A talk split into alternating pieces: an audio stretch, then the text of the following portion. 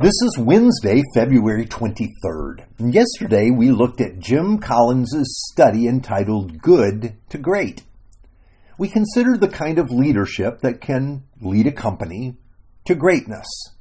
And as we learned, Jesus was humble. He was lowly. He didn't grasp. He didn't seek his own advantage. Seeing a leader like Jesus, we wonder how he could make any progress in our world. I'm once again walking and working through the Lord of the Rings trilogy. In a scene early on in the book, Gandalf, that's the wizard, visits Frodo Baggins, the hobbit, to tell him what he has learned about the Ring of Power. At one point, Frodo offers the Ring of Power to Gandalf, the wise and good wizard, and he says, You are wise and powerful. Will you not take the ring? No, cried Gandalf, springing to his feet. With that power I should have power too great and terrible, and over me the ring would gain a power still greater still and more deadly.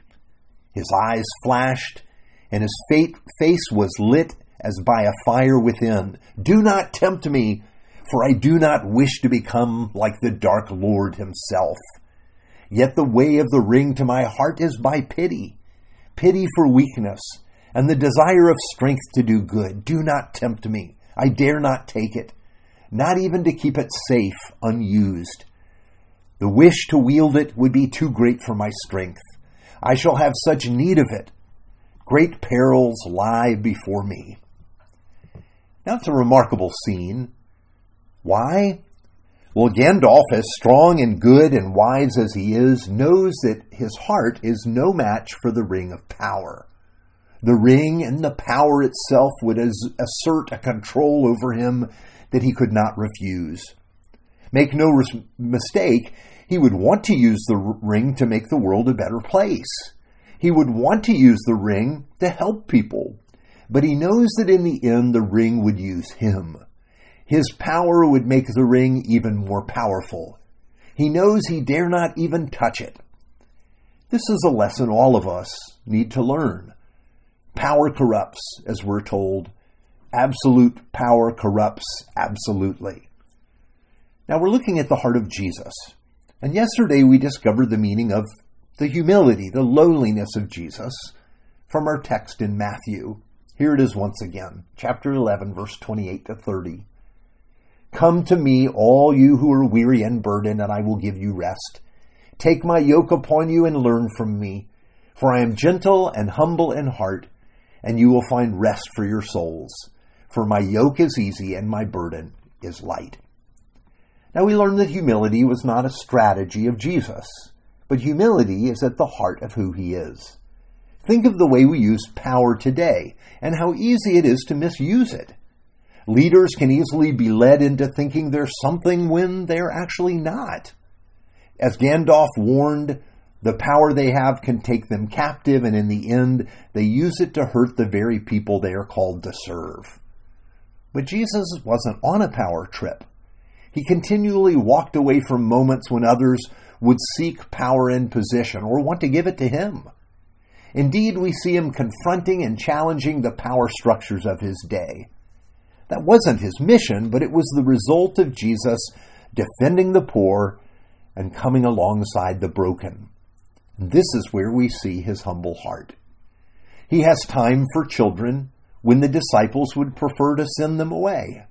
He welcomes a sinful woman that wants to anoint his feet, even though the occasion will lead to criticism, a criticism of him. He approaches lepers and touches them, even though he himself may be called unclean as a result. He goes to the home of a chief tax collector, though just to enter his house would mark Jesus as unfaithful to his own people. For goodness sakes, he invites a tax collector to be one of his disciples. Again and again, we see his humble heart in action. If this is the heart of Jesus, how do we think he will respond to us? What will he think of us? How will Jesus see each of us? Yes, he sees us through the eyes of love with a humble heart. Jesus never belittles the weak or makes light of anyone's distress. Instead, he is present and he serves whenever he has the chance. I love the story of the man saying to Jesus, If you are willing, you can make me clean. Of course, Jesus is willing. That is why he has come. Now, as we consider the heart of Jesus, don't think for a moment that he was not offered the ring of power. He was. Satan showed him all the kingdoms of the world, and he offered them to Jesus. But Jesus refused that way of power so that he might give up his life for me and for you. Why?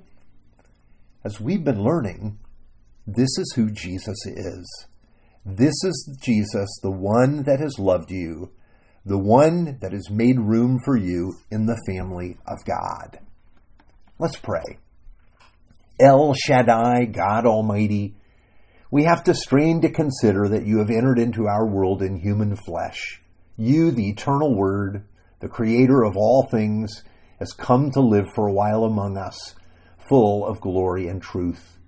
We rejoice that you invite us to come to you, and that in coming we will find rest for our souls. For we pray in the name of Jesus. Amen.